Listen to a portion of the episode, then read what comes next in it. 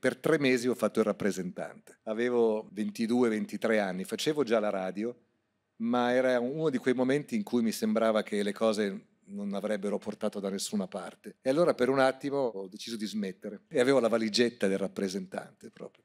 Non ho venduto niente, niente. E una volta mi sono fermato in un parcheggio dove avevo un appuntamento ma mi mancava un'ora e ho detto adesso mi faccio una canna, ma la faccio io.